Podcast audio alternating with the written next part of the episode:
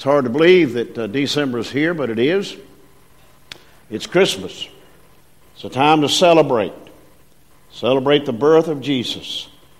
No greater birth ever happened than the birth of Jesus. If you have your Bibles, I invite you to turn with us to Matthew's Gospel, chapter 1, beginning with verse 21. Matthew chapter 1, beginning with verse 21. And she, that is Mary, shall bring forth a son, thou shalt call his name Jesus, for he shall save his people from their sins.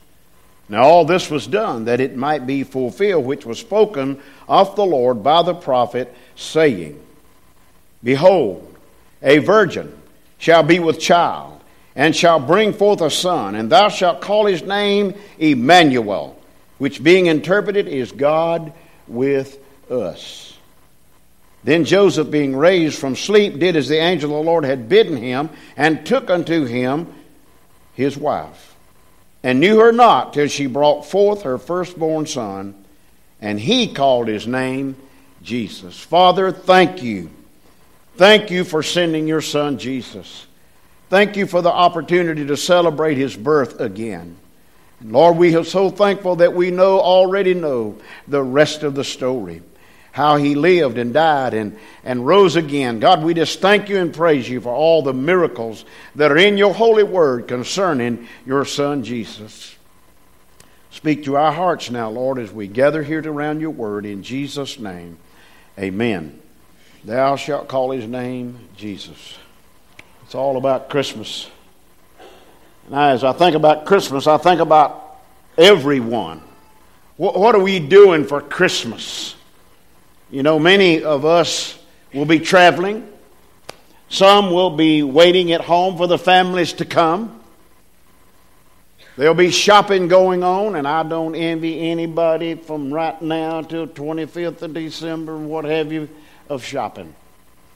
I done had all I want of department stores and Walmart and the traffic in Seneca. I don't know when the best time to go. I don't know when the best time is to go. If you hadn't already got it done, go get it done. Don't disappoint someone. Everybody's excited. The tree is up and the gifts are being wrapped and put under the tree. And when no one's looking, you ease in and you pick up and you shake. Better be careful. I got a monkey all ready for Christmas.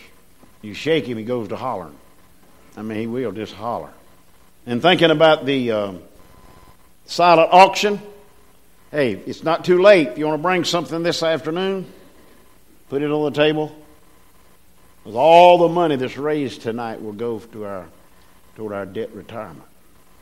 When we're thinking about Christmas, uh, I've heard Christmas savings. I can't wait to get into my savings so I can, you know, spend it all. Layaways, some people don't go back and pick them up. I asked the lady, I said, What do you do with people who paid down all this money and then they don't come pick it up? She said, Well, sometimes they don't come back. And if they do come back and don't want it, we give them $10 back. Hey, I don't know about that. If you don't have it, best thing to do, don't spend it. Cards, plastics floating everywhere. Keep your eye on your plastic. Because other people have got their eye on your plastic. But we spend and we spend and we spend. And the question is, you know, where is Jesus? Well, I appreciate the decorations. They're so beautiful up here with Mary and Joseph and the babe. And all this is exciting. Kids are really excited. Hey, the Good News Club tomorrow will be double wild, I'm sure. I mean, it seems like the closer we get to Christmas with the Good News Club or, or closer we get to school getting out, the wilder they get. And uh, they're excited. But we try to make sure hey, this is why we have Christmas. It's not so you can get something, but it's so you can give something and give it in the name of Jesus. We miss that so many times of trying to get the right gift. And I've heard this till I'm tired of hearing this. Well, I don't know what to get them. They gave me something last year, so I get I guess I'll give them something this year. What kind of spirit is that? Hey, I know what to give. I know what color it is supposed to be and what size it is. It's money. It's, it always fits. It's always the right color. And you don't have to fret. Oh, well, I want to make it personal. I said, well, go ahead and get them something then. They probably won't like it, or they already got it. You know. well, I don't know what I'm going to do. I got two of them. We'll take one to the jockey lot. No, they'll show up over there. You know, hey, why does it have to be so confusing? I think about the shepherds. Were they confused? Nope. They had the word, they got the message, and they took off. What about the wise men? No. Hey, they wasn't confused. They had a star, and they were following it. What about Joseph? Hey, he already had the word. He already knew what his baby was going to be called, and he said, He will be called Jesus. And he'll take away the sins of the world. Well, when we think about um, Christmas, I want to have a right kind of Christmas. I don't want it to just be another, just, okay, here we go, the family comes, eat, share gifts, and they're gone. Thank God all that's over with. That's what people's going to say. I'm glad it's over. Well, it's not over. It shouldn't be over. I want to have a right kind of Christmas. In order to have the right kind of Christmas, we must make room for Jesus. If it wasn't for Jesus, there'd be no Christmas. So we need to make room for Christ. And, uh, you know, I, these people, it says, uh, we're not going to put up a nativity scene this year. Why not? Well, they say we can. Don't pay them any attention. Put it up. If they tear it down, put it back up. Jesus said you're going to have troubles, trials, and tribulation until I come. And He is coming. He's already been one time, and He's not coming back in that fashion. But we must make room for Jesus. You see, the innkeeper, hey, I don't know how many rooms he had. But when Joseph and Mary showed up, he, he just simply he didn't look he didn't look at his register according to Scripture. He just looked at them and said, "I don't have no room for you." He looked how they were dressed. He looked what they were carrying. And then Mary's condition, we don't have no room for you. Hey, I'm not going to get involved. Is basically what he's saying. You know how many of us are going to get involved? Okay. Thank you so much for those of you who signed up to ring the bell. You're getting involved. Okay. Lynn and I'll be doing that, ringing the bell and for people to give money that others might hear and others might know and others might have. But don't be like the innkeeper. We just don't have room. You know, it's amazing. We're getting ready, and Christmas probably won't be any different at our house. Um, getting ready for Thanksgiving, and we was expecting both boys, their wives, and the grandyoungins, okay? Then it turned into, can I bring my friends with me? Sure, bring your friends. What about my in laws? Can I bring them? Yeah, bring them. Bring great grandma and all that crowd. Ended up about 18 people there, you know, eh, and we had a ball. And it was amazing to me, as I tell you, how many to go plates Lynn fixed for them to carry home, and still food left. I'm still eating turkey. Oh, I'm tired of turkey. Give me a fried chicken leg or something. We got to make room, though. It's necessary to make room. And when we gather around that tree on Christmas morning, listen, you that have little children, tell them again. Say, they already know. Tell them again. Say, can you imagine on this morning, hundreds of years ago, Mary and Joseph and Jesus? Tell them the story. Or you know what? Lynn's found out, hey, let them tell you the story. Because most of them that's been in Good News Club, or been in our children's department can tell you the story.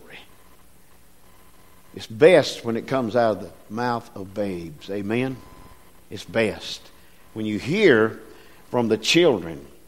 Well, you see, to, to not to make room um, for Jesus, I just compare it with uh, like an engine without oil. It's not going to run long. It's like a car without a transmission. You're not going very far. It's like a tree without sap. It has no life to it. It's like an ocean without a tide. It's like a garden without flowers. Jesus needs to be the reason for this season. And let us make room for him. I want to have a right Christmas. I want to make room for Jesus. I want to have a right Christmas by in uh, it, which it, it includes worship, coming together to worship the Lord. The angels worshiped the Lord. The shepherds worshiped the Lord. The wise men worshiped the Lord.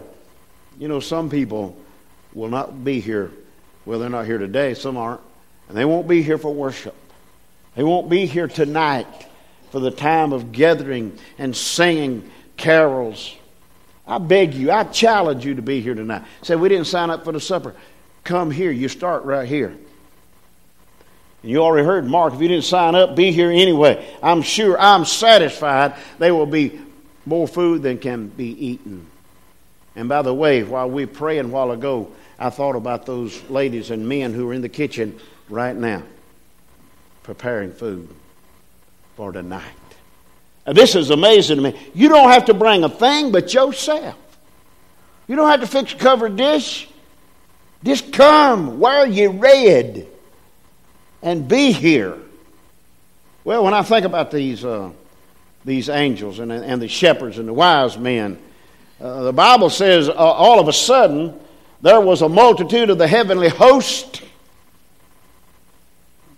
saying, singing, saying, Glory to God in the highest, and on earth peace, goodwill to all people. The angels brought that message. You know who's supposed to be carrying that message today? That's you and I. We're supposed to be carrying the message. We're supposed to be telling people about Jesus. Well, I want to have a right Christmas. I want to make sure that there's room at my house for Jesus. I want to make sure there's room in my life for Jesus. I want to make sure that I worship Him. Uh, thirdly, uh, to have a right Christmas, uh, there needs to be the kind of grace giving. Okay? Grace giving. God provides, but what are we doing? Okay? I appreciate Mark mentioning uh, the Lottie Moon Christmas offering. You know, I'm thinking, hey, I guarantee you there's more than 15 people in here that can give $100. 1500 is all our goal is. That's not asking a whole lot for a church our size that these missionaries might have. And you know something? I will tell you something else, church. It might, it could whet some of our young people's appetite to go and become a missionary. How would you feel this morning if we had one or two or three of our young people on the foreign field this morning? You'd want to give more, right? Well, somebody's parents, I mean, somebody's youngins is over there serving the Lord. And so we must, we ought to have a, a, a kind of giving that uh, is involved in grace giving. Um, the wise men, the Bible says they brought gifts. They not only brought the gifts, but they presented the gifts. You know, if you were if you gave this morning, you ought to just thank God that you had it to give. But listen, something else. If you're not giving, I don't care what you're making, it makes no difference what you're making. But if you're not giving, you're robbing God. You want to be guilty? Be called a, a thief? Well, the Bible says that you know, if we, we rob God, that's what we are. We are. Where do you we rob you, Lord? In tithes and offerings. We need to have a, a right Christmas by giving. You know what's so, so precious about Christmas is select a family that you know they're not going to be able to provide for their kids and provide Christmas for them. Find somebody who needs a meal and either take them out to eat, take them a meal, or have them at your house. They'll not forget these things of grace giving. You see, it's not just about money. It's about giving those things that's tangible, things they put their hands on and know that you cared enough to feed them. It's amazing. Um, I don't get to go every time Dot's Kitchen meets. But on the Mondays that our church does it, I do. I try to go. And I want to tell you something. I, I have got reacquainted. You listening? I have got reacquainted with some people who knew me when I first come into this county. They called me by my name. And I go and I sit with them and I talk with them. And it's just an opportunity to not only eat with them, but go and sit with them and, and share with them. And hey, tell them you love them. Be there for them. It's a ministry. And hey, it's part of our church. The last thing I want to make mention of, we think about uh, having a right Christmas. Y'all listen. You got to make room for Jesus. You need to worship Him, a true and living Savior. You need to give that others might hear. But last of all, uh, having a right Christmas includes telling someone about Jesus. You see, the angels uh, came and made the greatest announcement. For unto you, they said. They didn't say unto us, they said unto you is born this day in the city of David a Savior who is Christ the Lord. They were invited to come and see. Come and see. It's been a few years ago now that in the Williamston Park, back where Lynn and I grew up, went to school and went to church, in the Williamston Park, there was a beautiful nativity scene. And one night after the park closed, basically, of course, they had security lights, but this was many years ago. Somebody came to this beautiful nativity scene and took the baby out. And it was a big write up, it was a big story about looking for Jesus. And it had a message looking for Jesus. You know, the thing is, uh, you know, the, probably the number one question that's being asked any and everybody today is, Are you ready for Christmas? Well, I know what they mean. Do you have all your gifts bought? Have you got all your menu planned? You got all the family ready to come? Or either you going? Are you ready for Christmas? Listen, we need to say, hey, are you ready for Jesus? If it wasn't for Jesus, there'd be no Christmas. And wouldn't it be an awesome thing for Him to come back this Christmas? As I said, we're going to have a Christmas Eve worship service. It won't last long. But wouldn't it be something while we're doing that? If Jesus were to come. It's all about Him, y'all. It's not about me. It's not about you. It's not about this church. It's about Jesus Christ. And without Him, hey, that's the biggest thing is make room in your and my heart for Jesus. We make room for everything else. And a lot of times we leave him out. The innkeeper left him out. The people left him out. Came to his own people. They wouldn't accept him. His own family wouldn't even accept him. Till the whole thing came to a head.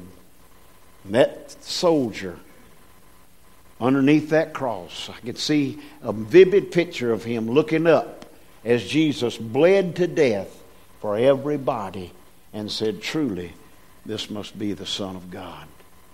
Have you made room for him? Today is the day. Jesus himself said, Today is the day of salvation. And without me, you are nothing, but with me, you can do all things. You know, I beg you, I challenge you to make room for Jesus. Worship him. Give gracefully. And tell somebody about him. Father, in the name of Jesus, thank you. Thank you for your holy word. Thank you for the power of your holy word. Thank you, Lord, for, for reminding us to make room for you, to make room in our heart so we can sing the beautiful hymns and songs about you and to know we have a personal relationship with you. Father, bless these that sit in the, the pews right now. God, speak to every one of their hearts. If anyone's lost, God, give them courage to make room for you in their heart and come and accept you as their Savior. And those who might not be close to you as they ought to be, Lord, help them to come to this altar and to make room for you. We pray for those that might be visiting as our guests today. If they need to make a decision, Father, give them the courage. And Father, we'll thank you and praise you for all you do for us now. We ask it in Jesus' name and for his sake. Amen.